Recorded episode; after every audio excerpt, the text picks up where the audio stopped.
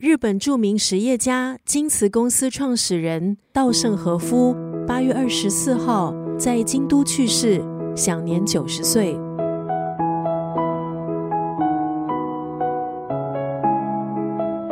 一九五九年，二十七岁的稻盛和夫成立了京瓷。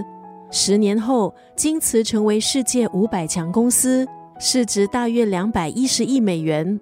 稻盛和夫倡导阿米巴经营模式，意思是将员工的需求放在股东的需求之上。公司应该给予员工更多的自主权，让员工对市场需求的洞察力指导公司的业务。今天在九六三作家语录分享的文字，出自稻盛和夫的这本著作《人为什么活着》。这本书结集了稻盛和夫的思想精华，从宇宙到人。欲望到苦恼，意识与灵魂，命运和因果，考验着人性，磨练了人格。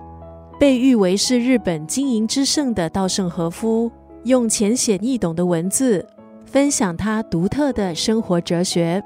今天在九六三作家语录，立就要分享这本书《人为什么活着》当中的这段文字。人生可以说是专门为新的修行而设的道场。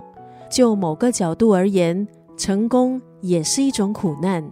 刚刚那段文字出自稻盛和夫的这本书《人为什么活着》。他在书里写道：“事业失败、破裂的人际关系，不代表你的人生是失败的。”稻盛和夫选择以另外一个角度来看待失败。认为是造物者在制造很多窘境，来考验人们是否可以在逆境当中继续战斗，继续保有不动摇的意志。人生可以说是专门为新的修行而设的道场。就某个角度而言，成功也是一种苦难。